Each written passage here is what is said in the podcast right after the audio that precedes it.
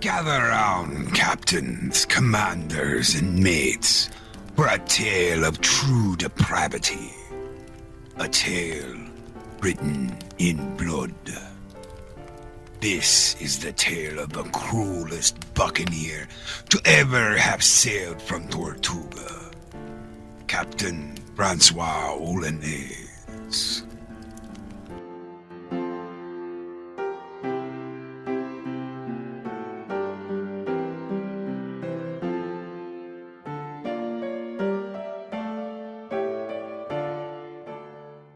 Jean David Nau, better known as Francois L'Olonnais, in the city of Les Sables-d'Olonne, France.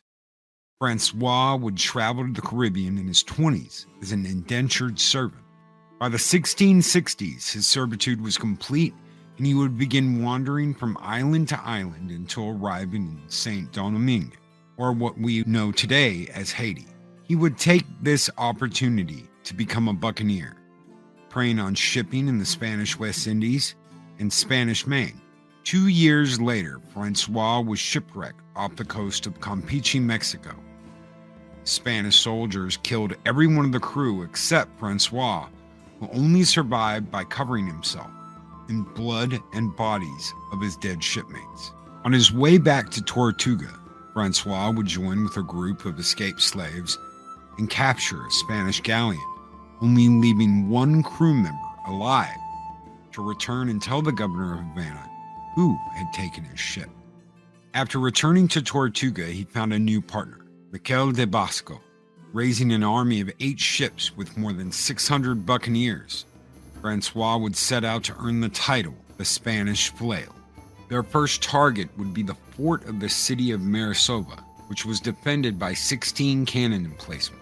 Instead of attacking the fort by sea, they would attack the fort by dry land, scaling the walls and taking the fort from within. With their fortifications lost, the city of Maracaibo fell with little trouble. The majority of the citizens had left before the city was sacked. This would be the perfect opportunity for L'Olonnais to earn his new nickname and his reputation. L'Olonnais sent his men in scouting parties to capture and return the villagers that had fled.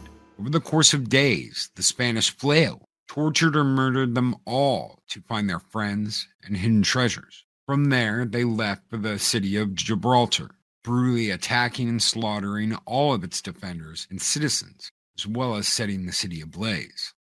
The flail would return to Tortuga with 260,000 Spanish dollars. He would spend another two years in Tortuga before setting out again, his bloodlust and love of torture never sated. This time he would bring with him 700 fellow buccaneers and almost a dozen vessels to raid, pillage, and plunder the Spanish coast. Gather round, lads. The flail promises you riches and plunders the likes of which ye have never seen. Sign your ex here and join our crews. He promises a share of more gold and pieces of eight than ye can carry. Setting out on 1667, the small fleet headed to the port of Puerto Cabellos, easily taking everything they could and leaving the town in flames. They set sail for San Pedro. On their way there, the flail and his fleet was ambushed by Spaniards.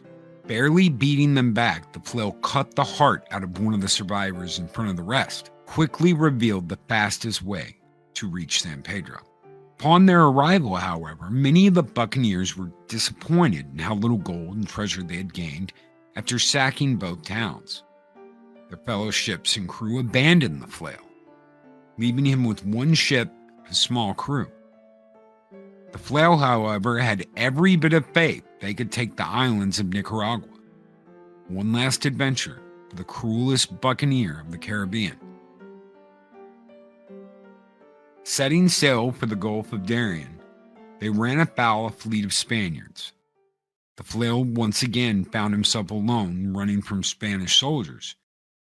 During the escape, though, L'Olonnais was captured by Indians working for the Spaniards. The flail would meet his end in a way he may well have deserved. His heart was removed while he still drew breath. He was forced to watch the Indians eat it raw as his eyes closed one final time. His body was then dismembered and the pieces burned on a pyre in celebration. Lads, if you've learned anything with this final tale, remember this. For all the pillage and plundering ye give out, one day ye may have to pay for it all in return.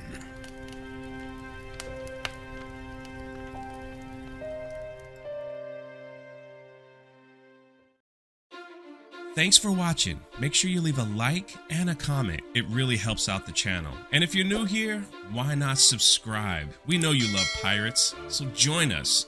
And make sure you check out all the treasure found in the description.